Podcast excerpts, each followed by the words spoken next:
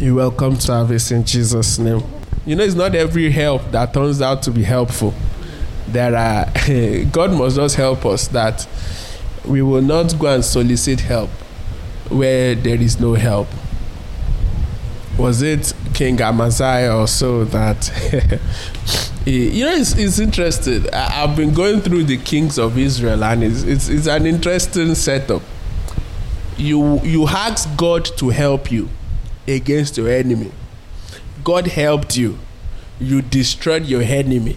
When you were leaving your enemy's house, you took your enemy's gods and brought them back home and started worshiping those gods instead of your own God.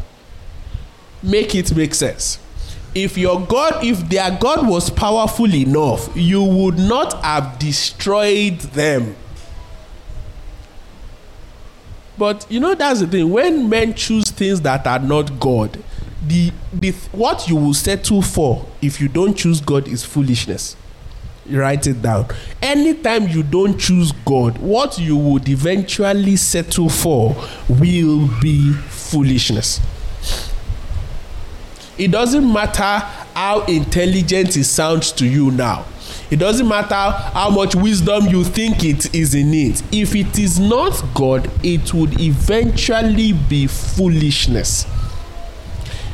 You can make all the plans you want and it makes sense and you've done the calculations that if I do it this way and I do it this way and I do it this way, this is how it's going to turn out.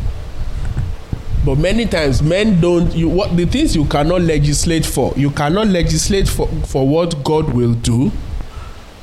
You cannot legislate for what the devil will do. You cannot legislate for what men will do you know, uh, a, a, testimony that one of us was sharing one time that dad said to her and said, Go to that man, let him sign your documents. And she was saying, I'll go, I'll go, I'll go. And dad will say, Go to that man, you need him to sign documents, take the documents to the office and let him sign it. And she will say, Well, he's not going anywhere, so it's not a problem. Eventually, was it a Friday? Eventually, she went on a Friday to get the documents signed. By Monday, the man was dead. And how long would it have taken for them to replace the man so that you now have somebody qualified to sign those documents again? Maybe it takes three months, maybe it takes six months, maybe it takes one year. You don't know. But it, it if, if that those documents were not signed on Monday, on Friday, you would have had serious issues by Monday. So we can make all the plans we want. They can be, they, there can be common sense in those plans. There can be reasonable, like okay, this is reasonable. This is the it's just it's just human wisdom. This is what you do. But your human wisdom never takes into account what Satan will do, what fellow human beings will do. You know, there are people that they have no problem with you now it is the day that they realize that there is a chance of you surpassing them that they will realize they don't like you that much anyway. They might be neutral to you now, but there are things that would happen that even people that would normally be neutral to you suddenly feel like, is it only you? Are you the only person on this planet? Why is it that you want to keep? You understand? Why do you think? Why do you think you qualify to keep climbing? And at those at points like that, if you started on that journey by your human wisdom, you've put yourself at a disadvantage. So as a child of God, I'll say it again. If it is not God, no matter how brilliant your plan is, it is foolishness. Hallelujah. So we've been looking at faithful witness for this is Sunday number four now again, welcome to church and those online. Those of you that had to turn back home, apologies, but sometimes you to go and buy cars and start driving. eh? At least you would have a reason. At least it's in your control if you are stuck in traffic, or maybe not. But anyway, you understand what I mean. I was just joking anyway. God bless everybody. So, First Kings chapter 18 there is a there is an interesting story in First Kings chapter 18 from verse 30.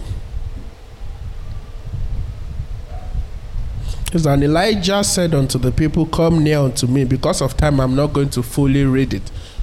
And many of us know the story anyway. Elijah had been troubling the country. If you read from the beginning, it's, it's such an interesting conversation that the, one of the part that gets me is the conversation between Ahab and Obadiah in that story. So Ahab says, "You eh, Obadiah, you go this way. Let's go try to find pasture." So Ahab went this way. Obadiah went this way, and then Prophet Elijah met Obadiah and said, "Hey, where's your master? Tell him I'm going to appear to him today." And Obadiah said, "Ah, ah, I didn't know you hate me this much." because there is no city where my master talking of Ahab has not had not sent people to look for you. You know, it was Elijah that went to the king and said, According to my word, there will be no rain, there will be no dew. You know, they didn't take him seriously. Because if they took him seriously, they would not have let him go. They would have arrested him and jailed him. But when he said it, they're like, you get, get out of here. Don't forget that this Ahab at that point was married to Jezebel. So they are, and they had prophets of Baal and all. So they are they, they were confident in the things they were doing. So when Elijah said there will be no rain according to my word, I'm not going to get out of here. You this old man that lives in the desert. Maybe he probably looked like a madman to them. Anyway, until uh, first month no rain, second month no rain, six months no rain, and at that point Ahab said, "Okay, let's go and look for this man that's been troubling us." That's why Obadiah was saying that there is no place that the king had not sent to go and look for you but they didn't find you you know and you know but you know it was god that was hiding him at some point god hid him at the brook of cherith you know god is so powerful probably when elijah was at the brook of cherith was when the soldiers that ahab sent had gone through zarephath looking for him and so now that they were gone God now said, okay, pack your bags from the brook now.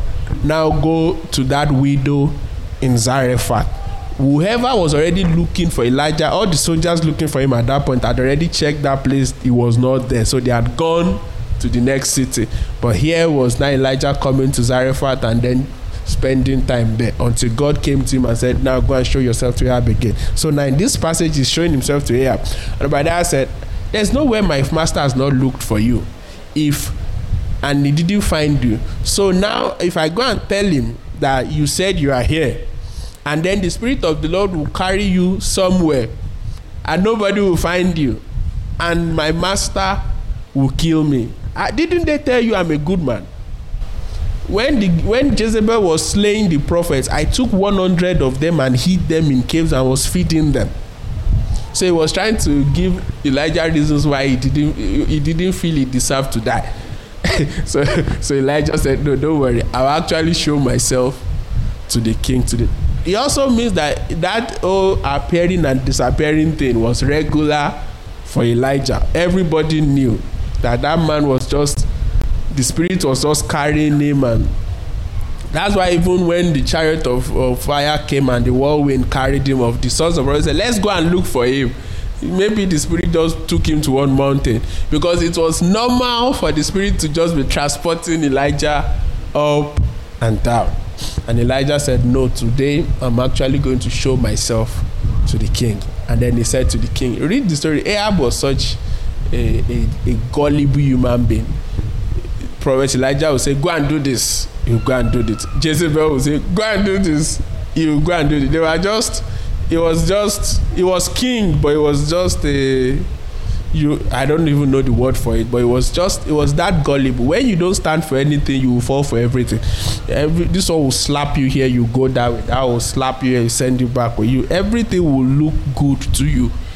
You know if if if somebody says to you um meet me in you're in Farringdon and the person says meet me in St. Pancras and you've decided I'm not going to use a map and I'm going to walk and you don't know the way. You know you get a junction that everywhere will look like where you are going. Because you you get a five-way junction and every direction looks like a potential way but there is only one way. But because there is no guidance you've not taken guidance you will have troubles getting to st pancras. You might eventually get there but you will suffer more than you should anyway so now if I'm, I'm just summarizing the chapter because of time so now they get two bullocks they handed one to the prophets of baal handed one to elijah and said and elijah said call upon your god the God that answers by fire, let him be God. And then the prophets of Baal started. And one thing you should know is that the prophets of Baal are not idiots. If they couldn't call down fire, they would not be trying it. In fact, one of the things that one of the things they were known for was that they could command fire. So if they came to us and said, serve Baal, and you said no, they had the ability to call down fire and set you on fire and your whole family. So, so calling fire was something that the prophets of Baal did, they've done before. And so they started from morning, Baal, hear us, Baal, hear us, this, this, and this. At some point, they upgraded their sacrifice. Number one, they were first shouting and praying.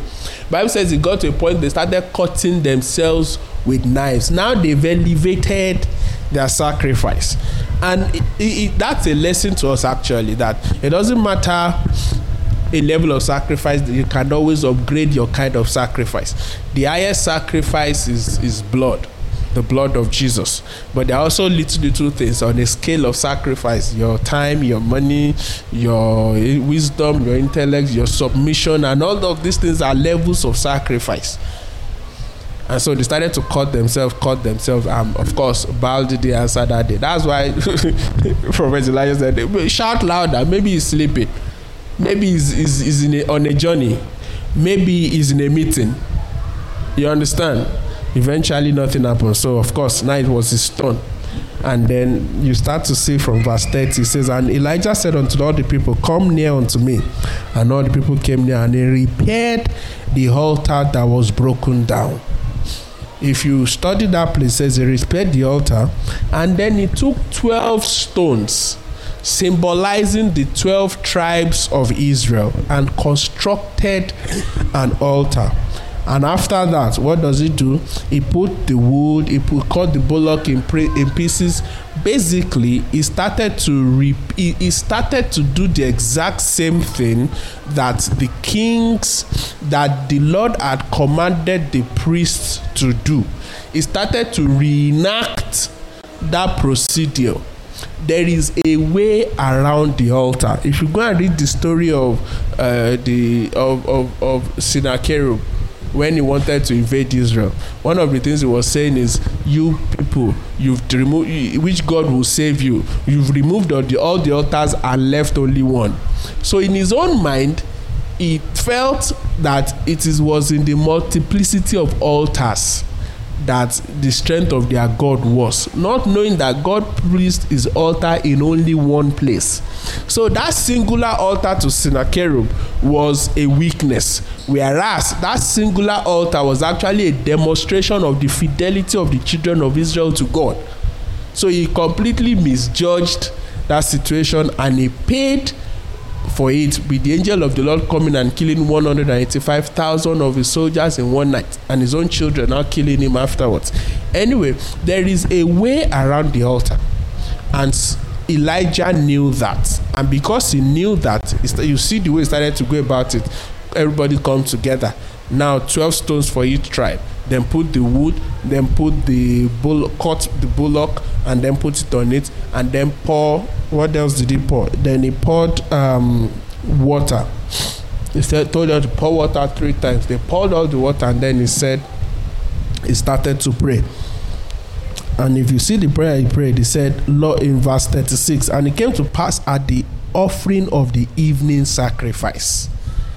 Note the time evening sacrifice, the same time that they would normally have been making sacrifice at the altar in Jerusalem if they were actually following God. So it was at that point that I started to, he now started to say, Lord God of Abraham, Isaac, and of Israel, let it be known this day that thou art God in Israel, and that I am thy servant, that I have done all these things at thy word. Verse 37 Hear me, O Lord, hear me, that these people may know that thou art the Lord God, and that thou, thou art turned their hearts back again.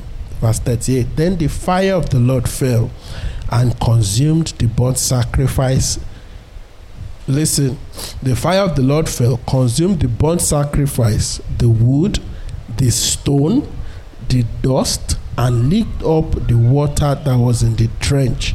And when all the people saw it, they fell on their faces and they said, The Lord, He is God. The Lord, He is God. The end of true witnessing is that men turn to God and say, The Lord is God. You understand? That is the goal of true witnessing. That men turn to God and acknowledge that God is God. That is all the discussion about faithful witnessing is that we get to a point in our lives where when we introduce God to people, we we we we, we the effect or the result of that introduction is that men turn around and follow the God that we serve. Hallelujah. And I use that example because we now get to cross over to the New Testament where we have um, John the Baptist who came in the spirit. If you look at Luke 1:17, John the Baptist came in the spirit and in the power of Elijah. And what we are going to do is that we are going to look through the scriptures and just speak out certain things about John the Baptist that made him such a faithful and effective witness. First off, let's look at the testimony of the Lord Jesus about, about John the Baptist in Matthew chapter 11. Matthew 11, from verse 11. Actually, let's start from verse 7. And as they departed, Jesus began to say unto the multitude concerning John, What went ye out of in the wilderness to see? A reed shaken by the wind? But what went ye out for to see? A man clothed in soft raiment? Behold, they that wear soft clothing are in the king's houses. But what went ye out to see? A prophet? Yea, I say unto you, and more than a prophet. For this is he of whom it is written, Behold, I send my messenger before thy face, which shall prepare thy way before thee. Verily I say unto you, among them that are born of women, there had not risen a greater than John the Baptist, notwithstanding, he that is least in the kingdom of God is greater than he. Verse 12. And from the days of John the Baptist until now, the kingdom of God suffered violence, and the violent take it by force. Verse 13. For all the prophets and the laws prophesied until John. But if ye will receive it, this is Elias, which was for to come. He that has ears to hear, let him hear. So the Lord Jesus confirmed that John, Prophet John, was the greatest amongst men. So he did more than, you know, he said, Did you go to say a prophet? He said, Yes, a prophet and more because John the Baptist was not just a prophet, he was a prophet and more. What was the more? The more was that, you know, many other prophets in the scriptures were prophesying of the Messiah. Oh, Isaiah spoke of the Messiah, Psalms spoke of the Messiah. Many Psalms are about the Messiah and all of that. But it was John the Baptist. John the Baptist was not prophesying. John the Baptist was showing that the person that all the prophets had spoken about, this is he. So in that sense, he was greater. Every you can imagine if you think of the other prophets, like you know, you want to get married.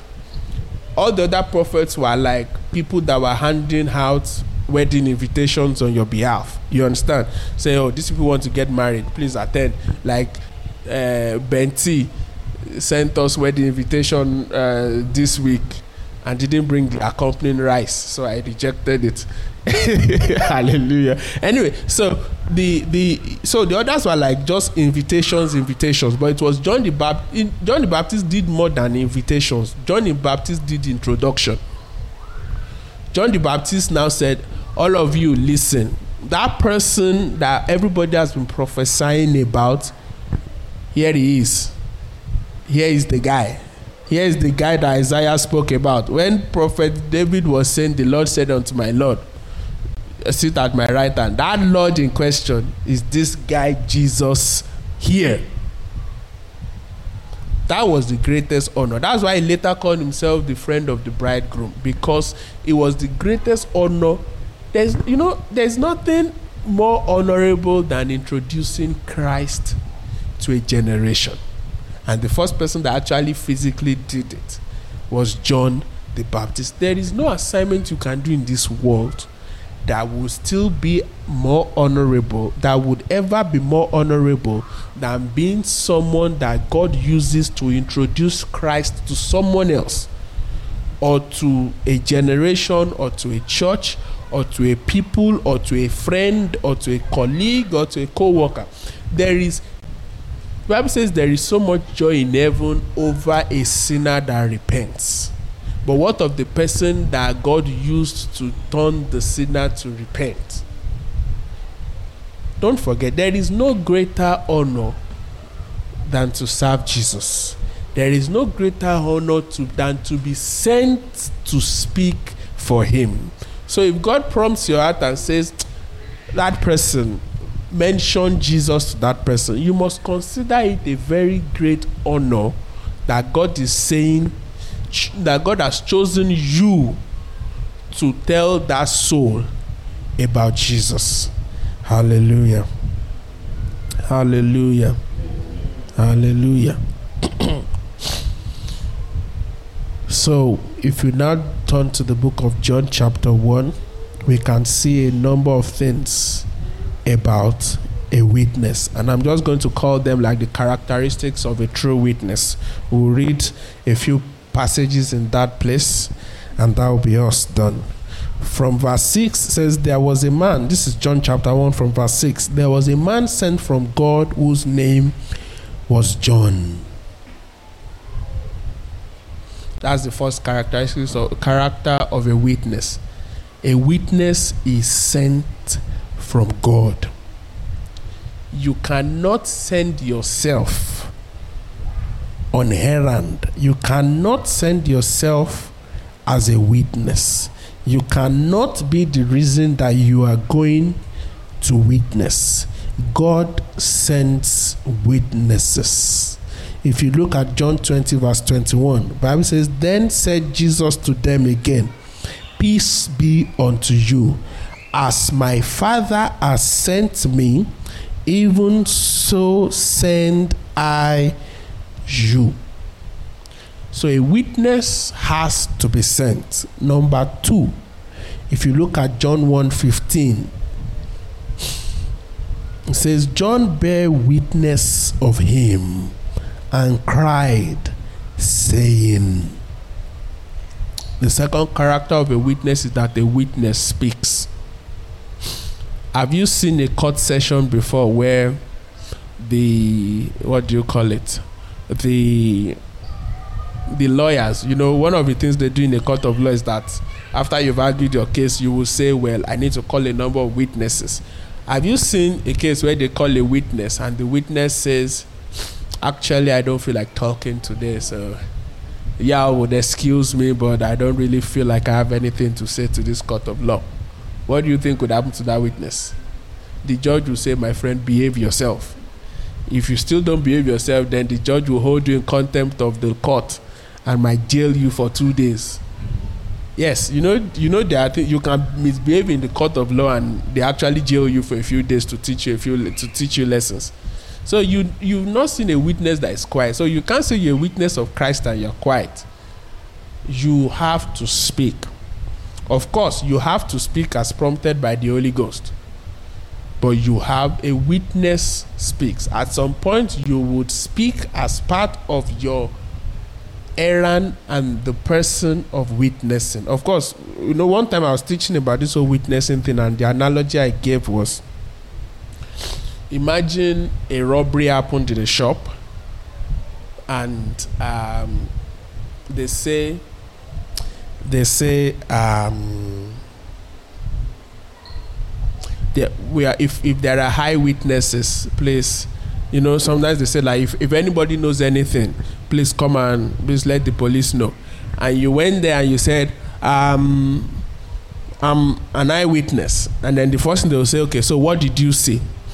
Imagine if the robbery happened between six and seven. And they say my friend so where were you around six or seven you say actually i got to the scene of the robbery around seven fifteen would they still class you as a witness why not or you got there you said, Well, I actually saw it on TV, so I decided to come and say something. You understand? So it means that to be a witness, you had to have seen what was going on. If you didn't see, you do not qualify to say, I am a witness. A witness must see. A witness must see. If you check that from verse 15 to 18, says, John bare witness of him and cried, saying, This was he of whom I spake. He that cometh after me is preferred before me, for he was before me. Verse 16, And of his fullness have we received grace for grace. For the law was given by Moses, but grace and truth came by Jesus Christ. No man has seen God at any time. The only begotten Son, which is in the bosom of the Father, he has declared him. If you keep checking throughout the message, the book of John, for example, John 14, you will find that it, it, there, there is a consistency to the message. There is always a message for a witness to deliver. You cannot, it is impossible to be a witness if you have no message. What are you witnessing about? What are you supposed to talk about? That's why I, one of the things i've been hammering over this series is conviction and knowledge. You have to know. What are you actually going to say? If if uh, the prime minister said okay i'm going to give you 10 minutes to talk about jesus what are you going to say if your friend says well this you have been banging on about tell me something about it what are you going to say or if a professor of theology who wants to argue with you says, Well, tell me about Jesus, what do you say? As a matter of the gospel, we are not called to argue. We are not called to argue. We are called to show forth. We are called to tell people. What we hold people is to tell them. We don't do the conviction. The Holy Ghost does the convincing. We tell them as the Holy Ghost tells us to tell them. Hallelujah. The next thing, if you check from verse 19, it says, And this is the record of John when the Jews sent priests and Levites from Jerusalem to ask, Who art thou? Verse 20, and he confessed and denied not, but confessed, I am not the Christ. And they asked him, What then? Art thou Elias? And he said, I am not. Art thou that prophet? And he answered, No in fact, that prophet that they were asking him there was the prophet that when Prophet Moses was saying, The prophet like me, God will send. You remember that when that prophet was the one they were now asking that, Are you the one that Moses was talking about? He said, No. He said 22. Then he said, Then they said unto him, Who art thou? That we may give an answer to them that sent us. What sayest thou of thyself? Verse 23. He said, I am the voice of one crying in the wilderness. Make straight the way of the Lord, as said the prophet of Elias. A, a witness is aware of his design by God as a witness, you have to be aware of who God has made you, of who God has called you.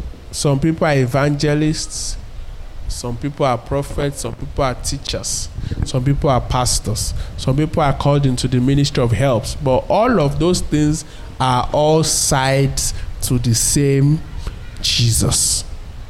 But what that means is that when you are aware of your design by God, you are then also made aware of the tools that God has given you to share the gospel. You know, there are people that the reason they will get saved is because they've watched you and one day they will just blot it out like ah, what made you like this you understand they've seen human beings and they know normal human beings are selfish. Normal human beings behave a certain way and they realize that you don't comp- you behave completely differently from what they are used to. And then one they say by the way how did you sometimes they might say oh your parents raised you well. And you be like well it is true that my parents raised me well but there's also somebody else there's another parent that raised me very very well. And his name is jesus.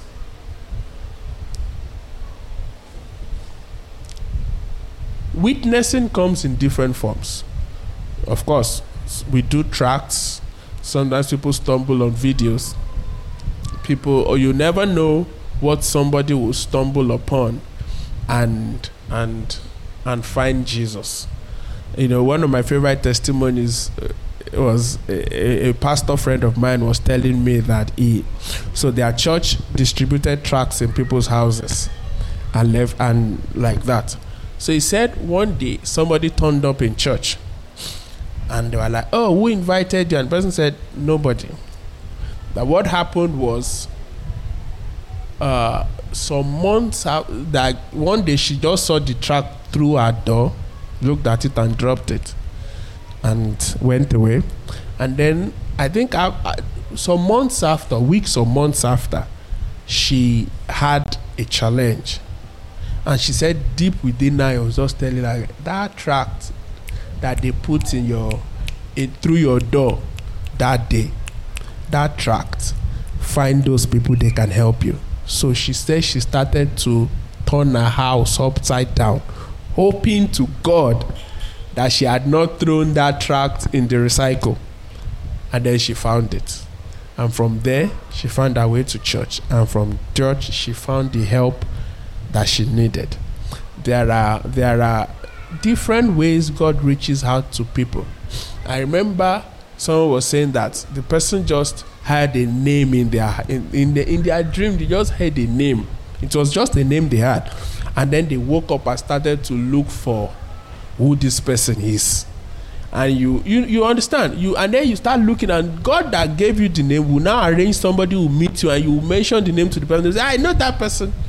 Or you go on google and then you find the person. And then it starts to make sense and then you trace the person and then what you are looking for god gives you. God has several ways. You know somebody was arguing i saw on social media recently somebody was arguing that um, how can you be sure that everybody has heard the gospel? That the, um, the person was confident that God, that there are people that will go to hell without ever hearing the gospel. And I said, my friend, you are not big enough to. You know, we human beings, we we like to make comments that we are not big enough to make or comments that we don't have all the information to make. When you make a statement like that, you must have data that backs you up, yes or no. One of the things that allows God to say the kind of things God says is that God knows everything. But if you don't know everything, you are not in a position to, you have to put caveats on your comment and say things like, as far as, that's why you know people say, as far as I know or they say in my honest opinion because you are putting the caveat that this this thing that is about to come out of my mouth the boundary is as far as i know. But as far as as you know somebody else might know farther than you know. And that person might draw a different conclusion because they have more knowledge than you. You know all sorts of things. And so the, it, it, the, and I said, look, you don't know how God is reaching people. I've heard of testimonies of people being transported to go and minister to somebody else. I've heard testimonies of people that said they got saved because they, they the Lord Jesus Christ Himself appeared unto them. They got saved because God sent someone to them. You never know. God is it not God? God has ways of reaching people that we don't even know about. God created them. So God has a way of reaching them. So we must not draw conclusions beyond what we know. But a true witness has an understanding of who he is. John did not come here. You know, John came in the spirit and the power of Elijah, but John was not Elijah. So when Jesus was saying, if you will take it, this is the Elijah to come, it, it, Jesus was not saying that Elijah entered his mother's womb a second time and was born. God was saying that this is someone that's come in the spirit and in the power of Elijah. In fact, if you go through the life of John the Baptist, one of the challenges people had with him was that he did no mighty miracle. So that when they were saying, oh, it was Elijah, come, like which Elijah? The Elijah we know from the Old Testament called down fire. The Elijah we know in the Old Testament gave people that were barren children. If that man patted Jordan like it was just a little, a little, a little gutter of water, and then you say somebody has come in the spirit and the power of Elijah, and he did not do a single miracle. Our own witness must not be like that. We must understand the spirit that we have been given. There is nothing, one thing the Lord was teaching me this week there's nothing the Holy Ghost cannot be to you. Nothing. The Holy Ghost is like, is this stem cells or what do they call them? That they've not differentiated into any specific cell yet. And they can eventually those stem cells have the potential to be anything and everything that the baby needs. So if the baby gets injured you know that babies actually you know babies send uh, these cells to the mother to help the mother to heal the mother god is so powerful that your babies will make when the baby is in the womb and maybe the mother gets injured the baby sends cells to actually fix the mother. And so the Holy Spirit can be any anything that we need him to be. It can be wisdom, it can be provision, it can be help, it can be support, it can be knowledge that you do not have. That you'll be wondering where did this come from?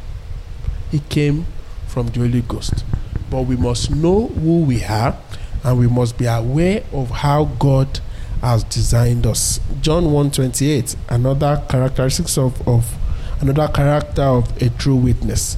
says these things were done in Bethabara beyond Jordan, where John was baptizing.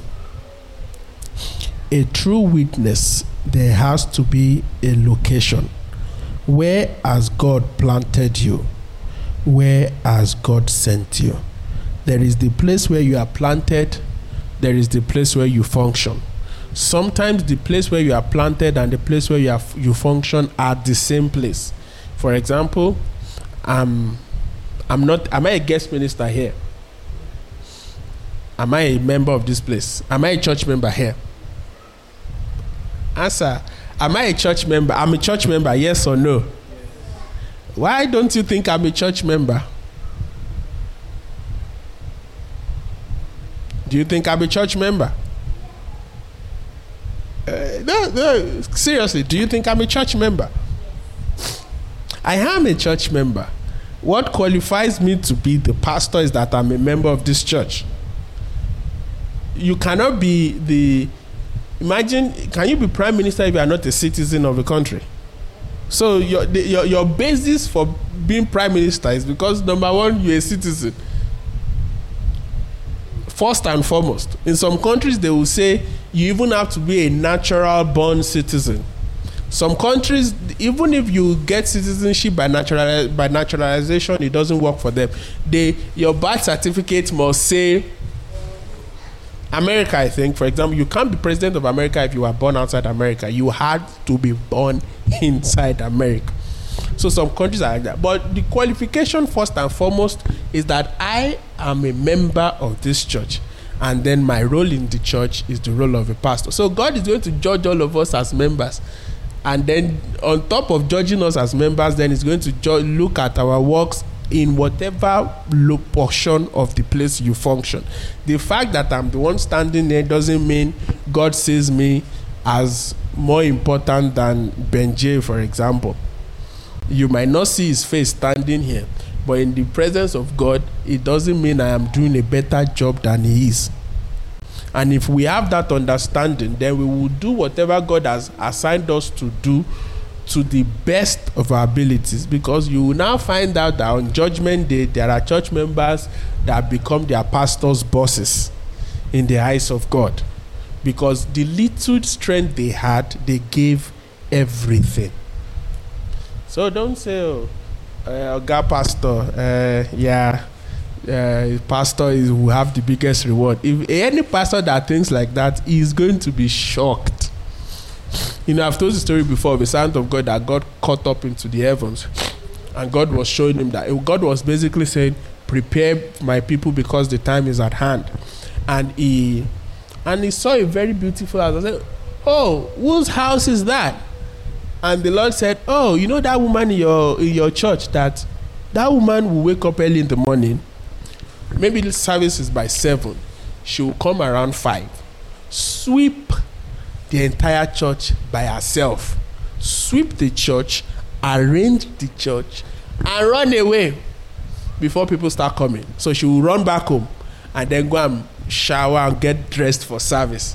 And she will now come like so you see her coming by eight o'clock and you think all of us just came to church together. Whereas somebody snuck in by 5.30 to sweep the church and the chairs and everything. I was listening to a servant of god. Servant of god said before he became a minister he didn't even know he was going to be a minister. He was an usher. And he said there were times that they would have vigil in church as ushers. Nobody sent them. They would have vigil in church as ushers.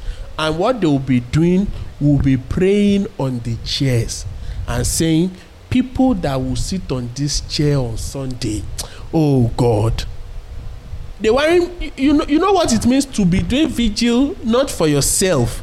You are doing vigil for chairs. So they are doing vigil and walking from chair to chair to chair to chair, saying, Oh God, once somebody sits on this chair on Sunday, that's it.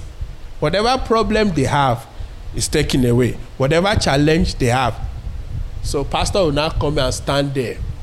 And when pastor says everybody sit down, somebody's yoke breaks, and pastor thinks it was his prayer that broke the yoke.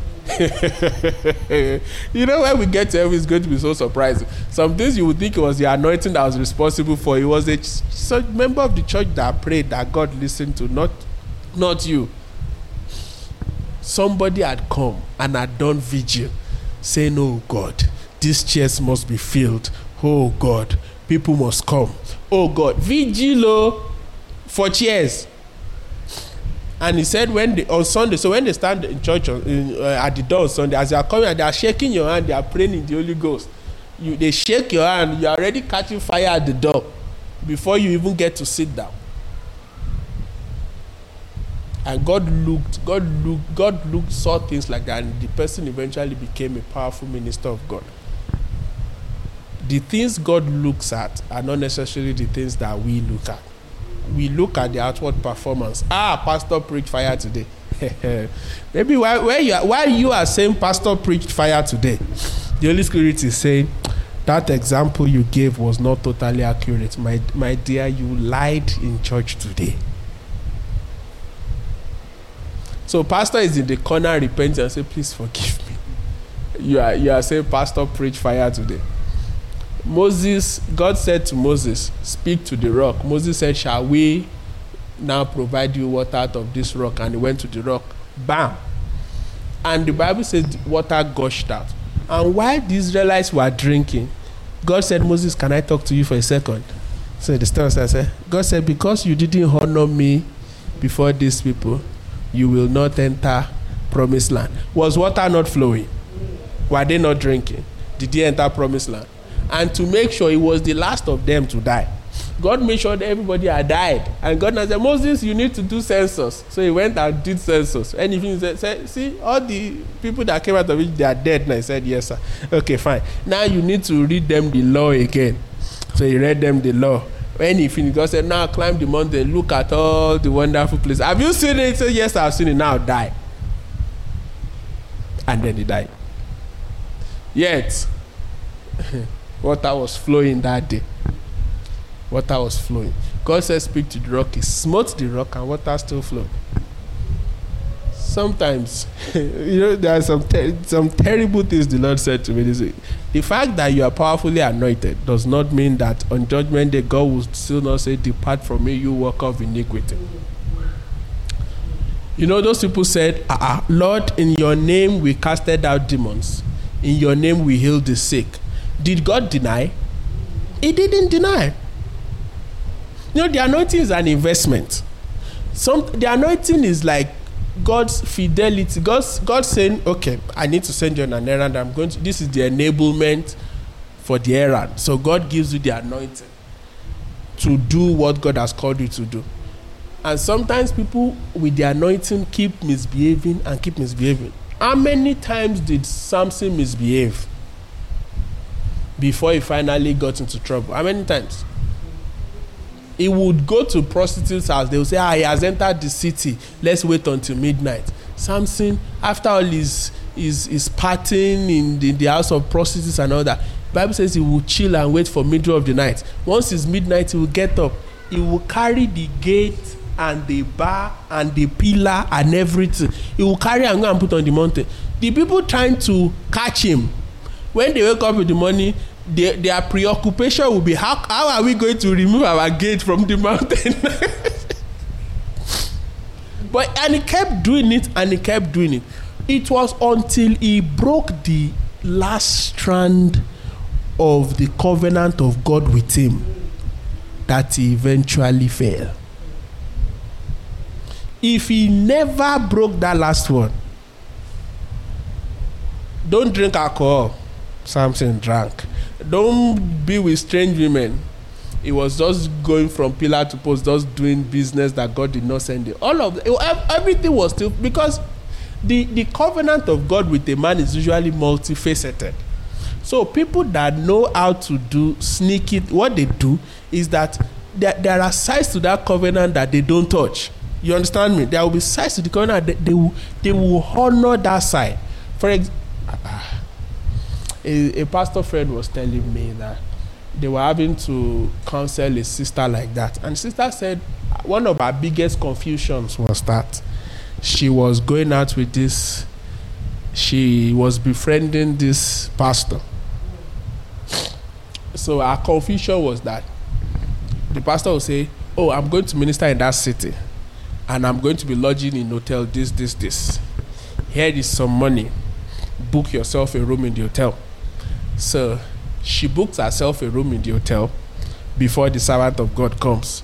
So you people that invited the servant of God, when after you have escorted him to the hotel, you he came alone as far as you are concerned, because when the man came, he came with his driver alone.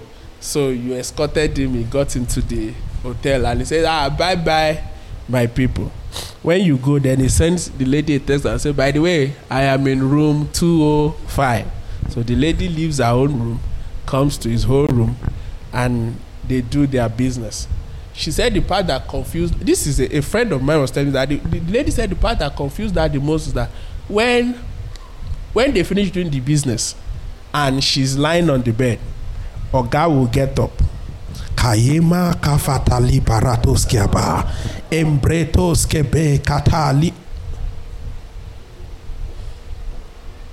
bring out his bible and start writing. When he finishes in the evening they will come and get servant of god for guest guest minister for service. The man will go to service. She said she will be she will be following and she will be seeing miracles. And she will be saying ah maybe this thing that we are doing is not that bad o because there's there's there's miracle. And when when the man comes back from from meeting he needs to relax so they will do their business again when the people are coming they should go to her room and now she needed deliverance because she's confused. That's sometimes what what usually happens is that it's an anointing and it's an investment. And the person that invested will be watching you what you are doing with the investment. But the day he will come and ask and say, That anointing I gave you, I said you should help children, you slept with all their children. Now, speak for yourself. And then you start saying, um, Lord, I didn't mean it like that. It was a weakness. The special corner, the demons that will beat you, they are still they are still doing push up in anticipation of your arrival. God will help us in Jesus' name. Another thing about the witness, I'll just tell us a few more, is that the witness has a revelation of the person is witnessing about. That's what you see in John chapter 1, verses 29 to 34.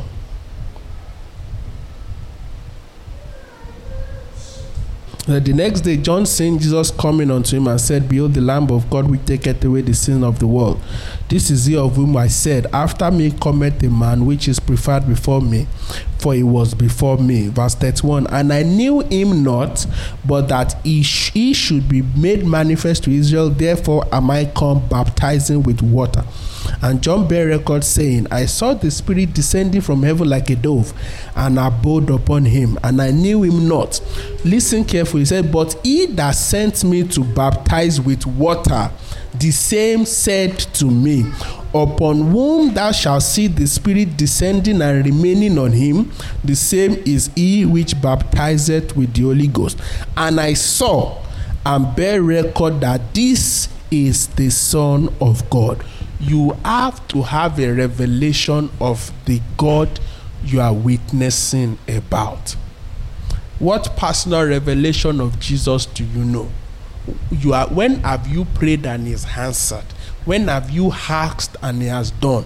When have you said, God reveal yourself to me and he did? Those are your evidences of the God you serve. If you read John chapter 10, verse 30 quickly.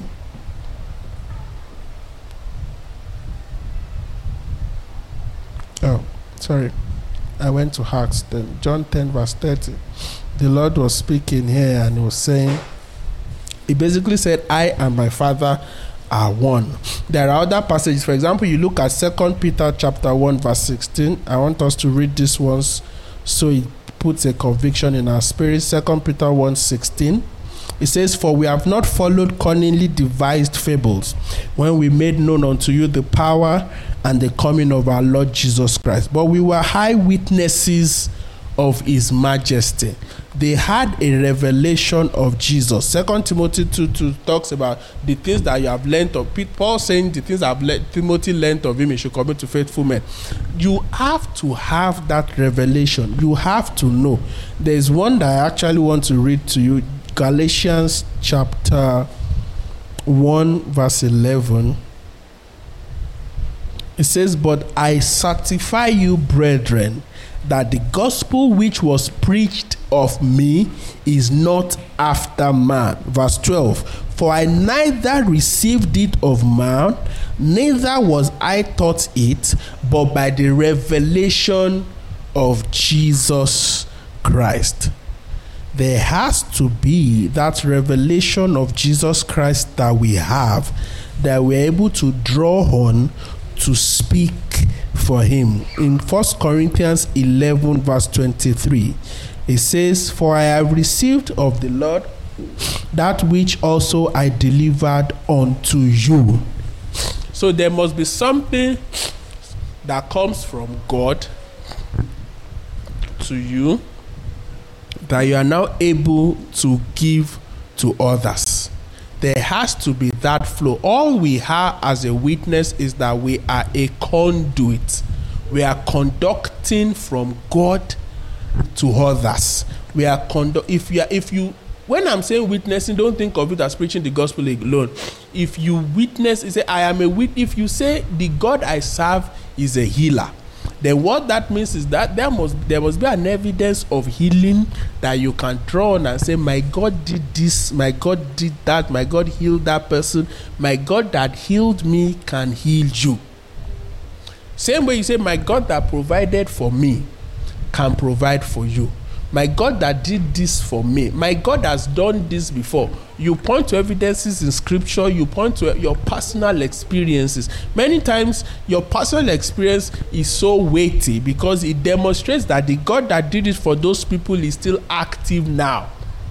You've heard some people say that divine healing ended with the apostles that there, are no more apostles all sorts of things but the proof or the the apart from the fact that you dispute those things by scriptures you also point to physical evidence of what or to show that that claim they are making is not right. For example people read the scriptures and interpret that according to the bible according to apostle paul women must not be ministers meaning women must not preach apart from the fact that we can spend time disputing that in the Bible, of which I'm not going to do, but you can also point to women ministers that God is doing powerful things through that. Except you are saying that so, so, so, and so is ministering by Beelzebub. Except you say that when mommy stands up to teach or any female stands here to teach, they are teaching by the spirit of the devil.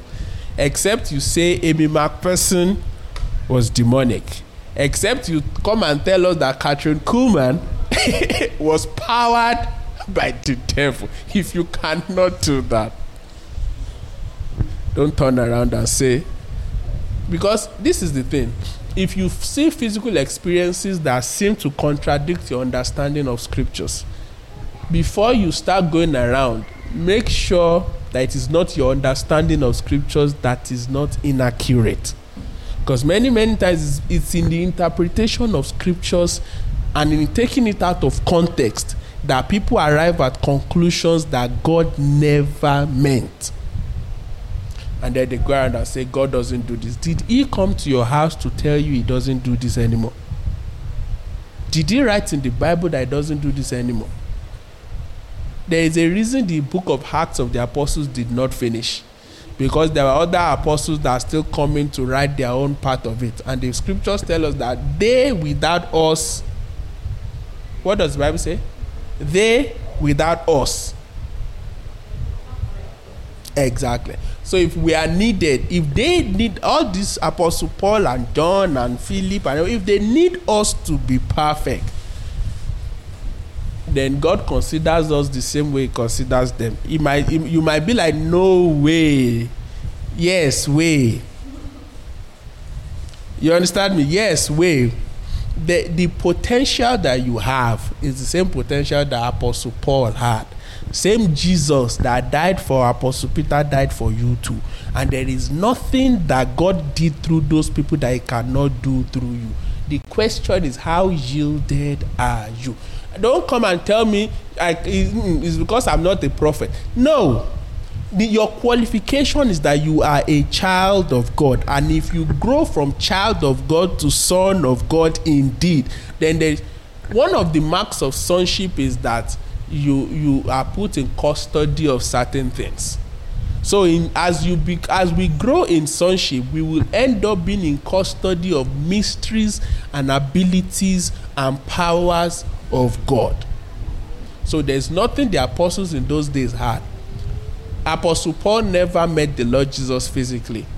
How come he wasn't one of the 12 that wrote two thirds of the New Testament? You can't say they weren't educated. Matthew was, was a tax collector, Judas was a professional accountant. There were a bunch of fishermen among them, granted. But even the fishermen wrote something. Did they not? Even the fishermen wrote things. Did Peter not write things? The Gospel of Mark was based on on Peter's accounts to Mark. So you are talking of Mark, you are talking of First Peter, Second Peter. Peter also wrote this. Yet it was somebody that didn't see the Lord Jesus, and God did that to show that even if though we didn't, we also didn't see the Lord Jesus physically. Yet there is no limit to our, our possibilities and the ability to witness of His majesty. so that the person, the things that the Lord was saying, ah, there are many things I need to tell you now, but you cannot bear them. The person God now revealed those things to was not even there when Jesus was saying it. Paul was, they had bundled him off to some boarding to be learning under Gamaliel and be, and be learning the law and become a, a twice the son of devil than, than the Pharisees that sent him. But when God was ready, God went to collect him. And he wrote things that even those that saw Jesus physically, they could not understand. How come he understood? Now, I was telling us that one of the things was that he spoke in tongues more than everybody else. That man, and there was a tenacity that was in him. There was a never say never attitude. You know, uh, many times you read the writings of Apostle Paul and you see you what you are seeing is the is not the punchiness of the man. It is the forcefulness of the Holy Ghost in putting the message through. That's why they said that. You know, so one, one of the churches said, well, um, the, his speech carries so much weight, but his appearance is contemptible. When he's here, he looks like a weakling. So, ah, did that weighty letter come out of this thing? So it wasn't the man; it was the Holy Ghost in the man. And if it was the Holy Ghost in the man, it's also the Holy Ghost in the in you. And if the same Holy Ghost is in you, there is nothing you cannot do. Hallelujah. And I think uh, two more things. Verse 31 speaks of the fact that it, there was there is growth. A, a witness grows in knowledge. It's it's okay that you might not know everything now. If there's nobody that there's no one that can say that they know everything of God. You might have been working with God for 50 years, you still don't know God completely. Every time you say, Oh, I've got you now, God, that's when you lose Him. You cannot get to that. What you can get to is that you get a point where you have you have mastery of the principles of god that you know. So you know how to operate god's laws you know how to operate god's principles but god the person there would always be layers to god to the uh, god the person that you will yet be discovering and discovering and discovering until you meet him. And also a, a, a faithful witness funnels men to God, to Christ, and not to himself. That John that we've been reading, verse 35 to 37. Again, the next day, after John stood and two of his disciples, and looking unto Jesus as he walked, he said, Behold the Lamb of God. And the two disciples heard him speak, and they followed Jesus. Then Jesus turned and saw them following, and said to them, What seek ye? They said unto him, Rabbi, which is to say, being master, where dwelleth thou? The, even at the expense of him losing followers, and this is where I'm closing now. At the expense of him losing followers, John never stopped pointing men to Jesus. The most important was Jesus. Hey, um, we are baptized. We are, look, that guy right there is the person I came to introduce to you. If you still stay here, too bad for you. But Jesus is the reason why I'm, I've been baptizing with water like a placeholder, just waiting, waiting for the real person to come. Now the owner has come. Is him. Every faithful witness, you never make it about yourself. In fact, or a faithful witness should always seek to hide behind the cross so that even though you have brought people it is not you they see. It is jesus they see. And anything we do that makes it difficult for men to see jesus we are fight we are putting in ourselves in a position for jesus to fight us. Jesus would not let you stand between him and the people he died for. Whether you're a pastor whether you're a church member you must never forget jesus will not let you stand between him and the people he died for. So whether it is by your behavior that you are impeding other people, whether it is by things you should do that you are not doing, or the things that you should not be doing that you are doing, whether it is your conduct that it is not right in the presence of God, just don't forget. You can do whatever you want, but don't forget that God will not watch you stand between him and the people he died for. What did Jesus say about children? He said, If any of you offend these children, let me let you know it is better for them to have tied a stone around your neck and thrown you in the sea. You know what that means? You know they will tie a stone around your neck throw you so that there is no chance of you floating so that you will sink to the bottom. And jesus was saying that would be better than to cause any of these children to stumble. So especially when god sets us before men it, we must not do anything that it will be the reason that somebody stumbles. Apostle Paul was later expanding on this. As far as he's concerned, he's convinced by Jesus that everything is eatable, everything is fine, everything is lawful. Once you bless it, is good. But then he later said that if it is your own meat eating that causes somebody else to offend, are you going to let somebody that Jesus died for go to hell because of your insistence on meat? Are you going to let Jesus die?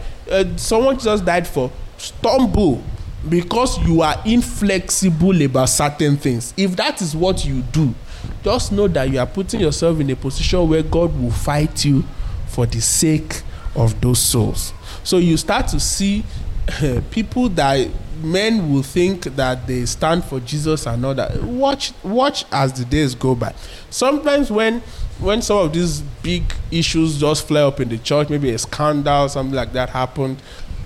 Hmm, on one hand, you sh- you will be sad because it's a it's a it's a reputational damage. On the other hand, Jesus is not that bothered because one of the things that happens with things like that is the liberation of the people that that person is sitting on. So God then causes a migration of those people from that place somewhere else. So it is not every scandal that is a bad thing. Some of them, it is the handwring of God.